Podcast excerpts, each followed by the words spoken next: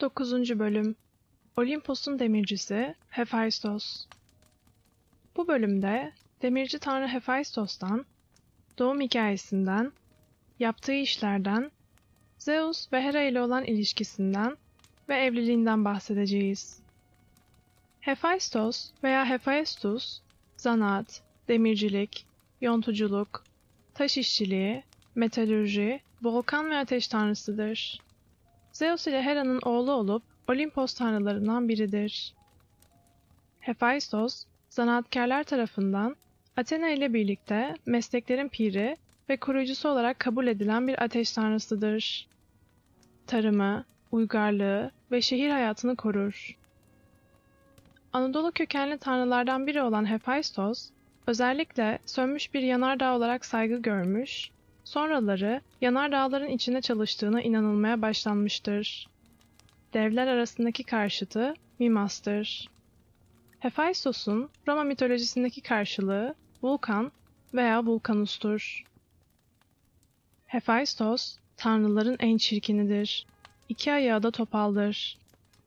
Ayrıca Hephaistos, yeryüzünde yaşamak zorunda kaldığından tüm tanrılar arasında yiyeceğini çalışarak elde etmek zorunda olan tek tanrı olduğu için yoksul tanrı olarak da bilinir.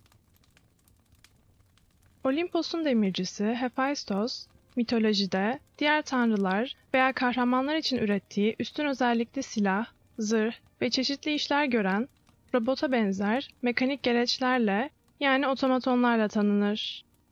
Topal ve çirkin diye tarif edilmekle birlikte güzellik tanrıçası Afrodit'in kocasıdır. Adı, Troya Savaşı'ndan tutun da Athena'nın doğumu ve Pandora'nın kutusuna kadar pek çok efsaneye karışan Hephaistos'un sembolleri, çekiç, örs ve demirci maşasıdır.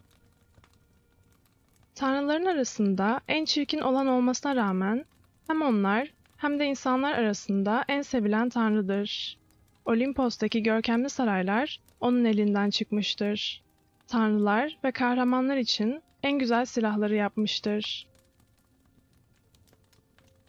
Eros'un okları ve yayları, Hades'in görünmezlik miğferi, Hermes'in kanatlı miğferi ve kanatlı sandaletleri, Zeus ve Athena'nın kullandıkları Aegis denilen olağanüstü koruma gücüne sahip zırh, Kikloplar ile birlikte yaptığı Zeus'un şimşeği, Apollon ve Artemis'in ok ve yayları, kahramanlar Perseus ve Peleus'un bıçağı, kahraman Akilleus'un savaş gereçleri, Afrodit'in ünlü göz kamaştırıcı kemeri ve arabası, Delphi şehrindeki Apollon tapınağı, bütün Olimpos tanrılarının sarayları, tahtları, mücevherleri, Güneş tanrısı Helios'un altın sarayı, dört at tarafından çekilen efsanevi arabası, ayrıca altından kayığı, Ares'in savaş arabası, Truva'daki kült Dionysos heykeli, Dionysos'un eşi, Ariadne'nin tacı,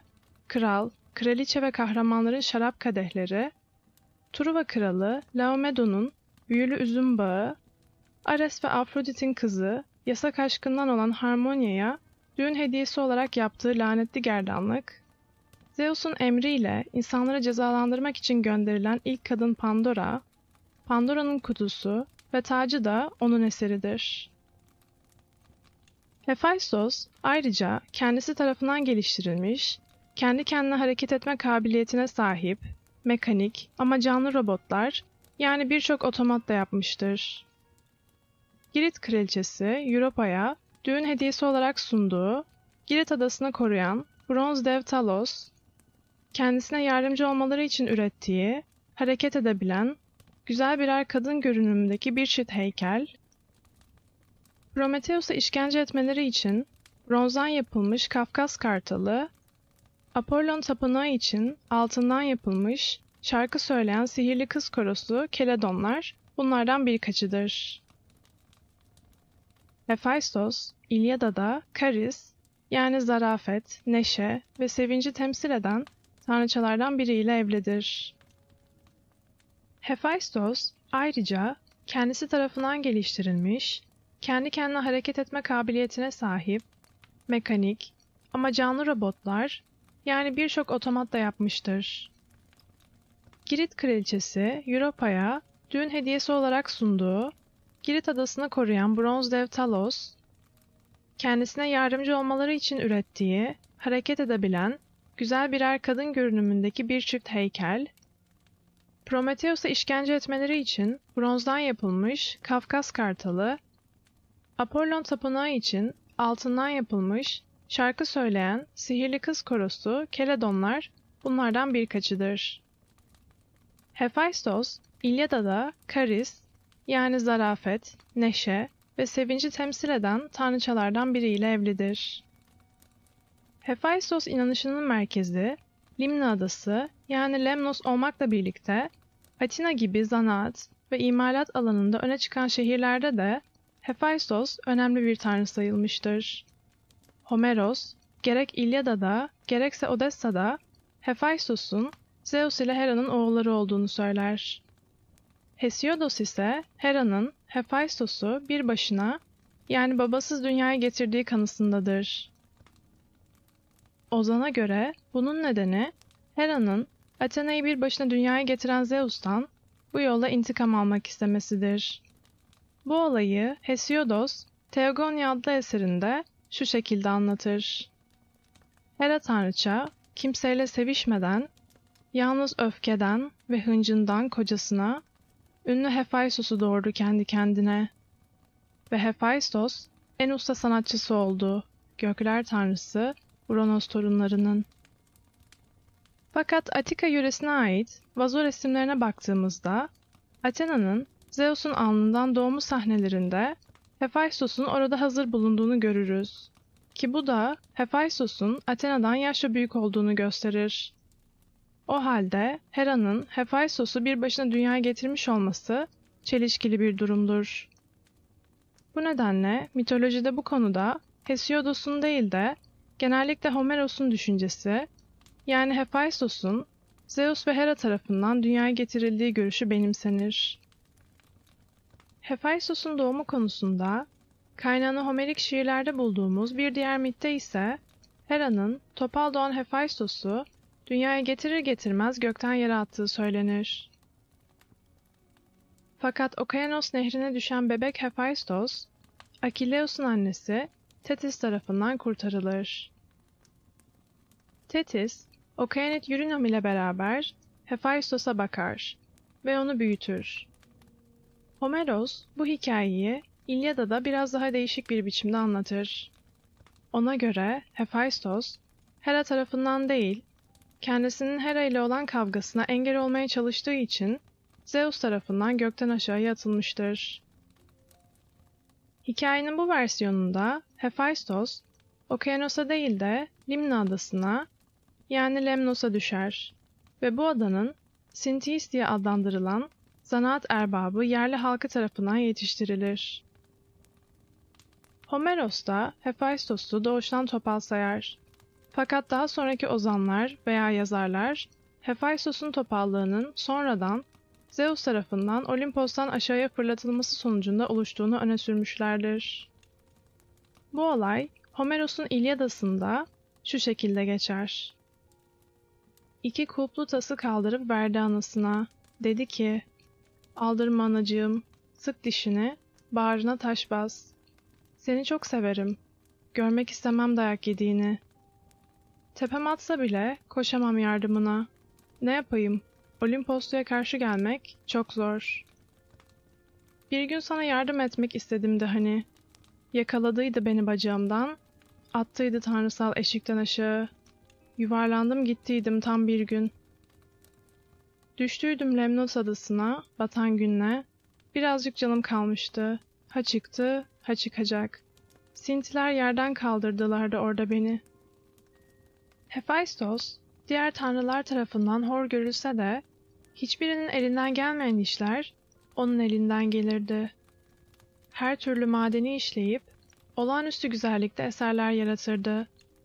O, eşsiz bir sanat becerisine ve yaratıcılığına sahip olan bir sanatkardı. Yalnızlığını metale şekil vererek gidermeye çalışırdı. Olimpos'tan öz annesi Hera ve babası Zeus tarafından sürgün edilen Hephaistos, Olimpos'a nasıl dönmüştür peki? Hephaistos'un annesi Hera'ya duyduğu hınç öylesine büyüktür ki arkaik bir efsaneye göre Hephaistos Hera'dan intikam almak için oturanın bir daha yerinden kalkamadığı bir altın taht imal etmiştir. Plan, Hephaistos'un dilediği gibi çalışır ve söz konusu tahta kurulan Hera, yerinden kalkmayı bir türlü başaramaz. Bunun üzerine tanrılar aracı olup Hephaistos'un yanına varırlar. Ondan Olimpos'a dönüp annesini içine düşürdüğü bu zor durumdan kurtarmasını rica ederler. Ama kalbi haklı olarak kırık olan Hephaistos, benim annem yok diyerek Olimpos'a dönmeyi reddeder. Bu işin üstesinden gelmek sonunda Dionysos'a düşer. Dionysos, Hephaistos'u şarabıyla kendinden geçirip zevk ve sefaya düşkün arkadaşlarıyla birlikte bir katırın sırtına yüklediği gibi Olimpos'a çıkarır. Atika'da popüler olduğu kadar Etrüsk sanatçıları arasında da sevilen bu sahnenin vazo resimlerindeki tasvirinde Dionysos, Hephaistos'u sırtına taşıyan atı veya katırı yularından tutarken ayrıca Hephaistos'un alet edevatını taşırken görülür. Ki bunların arasında çift başlı balta da yani labris de vardır. Hephaistos, Olimpos'a varınca oğluk görevini kabul etmek zorunda kalır ve Zeus'un emriyle Hera'yı hileli tahtın esaretinden kurtarır. Böylece bir yandan Olimpos tanrılarının arasına katılırken bir yandan da Afrodit'i ödül olarak kazanmış olur. Athena'nın bir tanrıça olarak zanaatlarla ilişkisini düşündüğümüzde Hephaistos'un bir yerde Athena'nın erkek muadili olduğunu kavrarız. Mitolojiye göre her ikisi de insanlara türlü zanaat veya sanatları öğretmişlerdir. Bu yüzden Atina'da Athena ve Hephaistos adına ortak tapınaklar inşa edilmiş, ortak şölenler düzenlenmiştir. Hephaistos'un gökten atıldığı sırada düştüğüne inanılan Limna adası toprağının yılan sokmalarına iyi geldiğine, deliliği tedavi ettiğine ve kanamaları durdurduğuna inanılmıştır. Evlerdeki ocakların yanı başına konan minik Hephaistos heykelleri en eski Hephaistos tasvirleri arasında yer alır. Atina'da ise heykeltıraş Alkeimenes tarafından yapılmış ünlü bir Hephaistos heykeli vardır. Hephaistos ile Athena arasındaki bu yakınlık, daha önce de bahsettiğimiz Athena'nın doğma efsanesine de yansımıştır. Eski bir kehanet uyarınca, bir erkek çocuğunun dünyaya gelerek kendisini devireceğinden korkan Zeus, o korkuyla hamile eşi Metis'i yutar. Halbuki Metis, bir kıza, Athena'ya gebedir.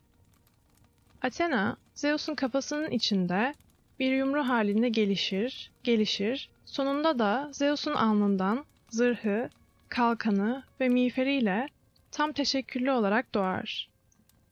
Doğum, bronz uçlu bir balta yardımıyla Zeus'un başı yarılarak gerçekleştirilir ki, mitolojiye göre Zeus'un kafasına baltayı indiren ya Hephaistos ya da Prometheus'tur.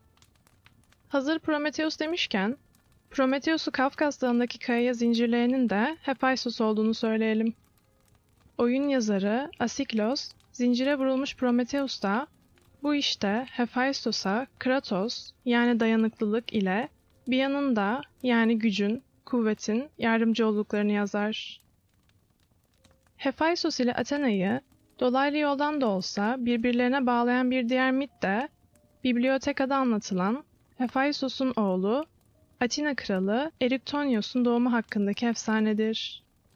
Eriktonios, mitolojide topraktan yani Gaia'dan doğmuş sayılır. Fakat bir yandan da Hephaistos'un oğludur ve bakire tanrıça Athena tarafından büyütülmüştür. Bu karmaşık bilmece, antik mitoloji derlemesi bibliotekadaki bir hikayeyle açıklanmıştır. Hikayeye göre Hephaistos, bir gün atölyesine uğrayan Athena'ya her zamankinden başka bir gözle bakar ve bakireliğini korumasıyla tanınan tanrıçanın peşine düşer. Hephaistos'un Athena'ya tecavüz girişimi, karısı Afrodit tarafından aldatılan ve terk edilen Topal Hephaistos'un yaşadığı geçici bir bunalıma bağlanır. Tecavüz girişimi, Athena'nın şöhretini lekelemeyecek şekilde maksadına ulaşamasa da bunun dolaylı yoldan bir meyvesi olur.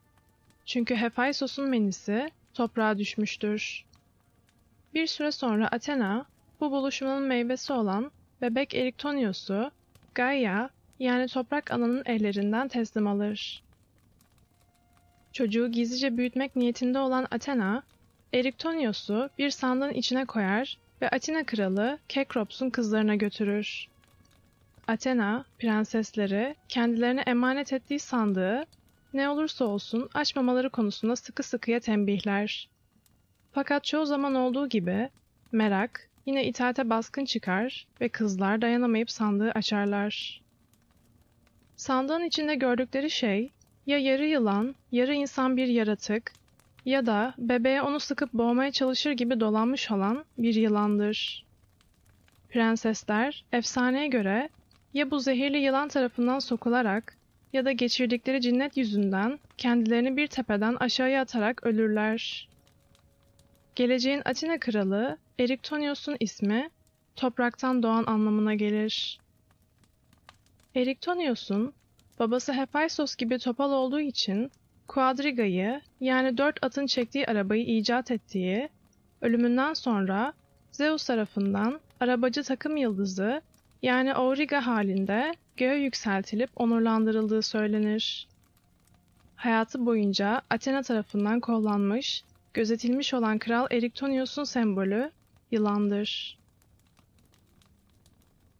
Afrodit, güzelliğiyle Olimposlu tanrılar arasında sık sık çekişmelere sebep olduğu için Zeus onu bir an önce evlendirmek istemiş, ona en uygun eşin de kararlılığı ve sağlamlığı ile tanınan Hephaistos olduğuna hükmetmiştir. Gel gelelim, Afrodit, çirkin ve topal kocasıyla mutlu değildir. Çok geçmeden başka arayışlar içine girer ve savaş tanrısı Ares ile flört etmeye başlar. Gözünden hiçbir şey kaçmamasıyla meşhur güneş tanrısı Helios, Afrodit ile Ares'in kaçamağını Hephaistos'a gammazlamakta gecikmez. Hephaistos'un aldığı haber karşısında duyduğu şaşkınlık ve üzüntünün yerini intikam duygusuna bırakması fazla sürmez. Hephaistos, aşıklara müthiş bir tuzak kurar. Tuzaktan habersiz, birlikte yatağa uzanan Ares ile Afrodit, daha ne olduğunu anlamalarına kalmadan, kendilerini çok ince ama güçlü zincirlerle örülmüş bir ağın içinde kız kıvrak yakalanmış bulurlar. Hephaistos, içinde en ufak bir acıma duygusu hissetmeden, suçüstü yakaladığı Ares ile Afrodit'i ağın içinde sürükleye sürükleye diğer Olimpos tanrılarının önüne getirip bırakır. Bu utanç verici bir durumdur. Fakat tanrılar kafesin içindeki çıplak sevgililere bakıp gülerler. Poseidon, Ares'in yaptığının bedelini ödeyeceği konusunda Hephaistos'a güvence vererek onu Ares ile Afrodit'i serbest bırakmaya ikna eder. Gel gelelim Hephaistos ile Afrodit'in evliliğine. Afrodit ile Hephaistos'un hiç çocukları olmamıştır. Buna karşın kimileri uyum ve ahenk tanrıçası Harmonia'yı Ares ile Afrodit'in kızı sayar. Harmonia, Zeus'un isteğiyle Semadirek adasının kralı Kadmos'la evlendirilir ve bu büyük düğüne tüm tanrılar ve tanrıçalar katılırlar. Kadmos, geline Hephaistos'un yaptığı muhteşem bir gerdanlık hediye eder. Zavallı Harmonia, bu lanetli gerdanlığın onu taşıyan kişiye kuşaklar boyu felaket getireceğinden bir haberdir. Kadmos ile Harmonia'nın nesli tarafından kuşaklar boyunca taşınan ve aileye felaket getiren gerdanlık, nihayet Delphi'deki Athena tapınağına bağışlanır. Ama gerdanlığın laneti bununla sona ermiş olmaz. Bir kimsenin tapınaktan çaldığı gerdanlık, onun oğluna cinnet geçirtip evi yaktırır. Bu facia da bu kimsenin karısının ölümüne ve olanca mülkünün heba olmasına yol açar. Bu bölümde kendisi çirkin ve topal olan ama tıpkı metallere verdiği şekillerin sıcaklığı gibi içi de ateşle dolu olan yetenekli demirci tanrı Hephaistos'tan, yaptığı değerli işlerden, doğum hikayesinden, diğer tanrı ve tanrıçalarla olan ilişkilerinden ve evliliğinden bahsettik. Sonraki bölümde konuğumuz Hephaistos'un kin beslediği savaş tanrısı Ares olacak.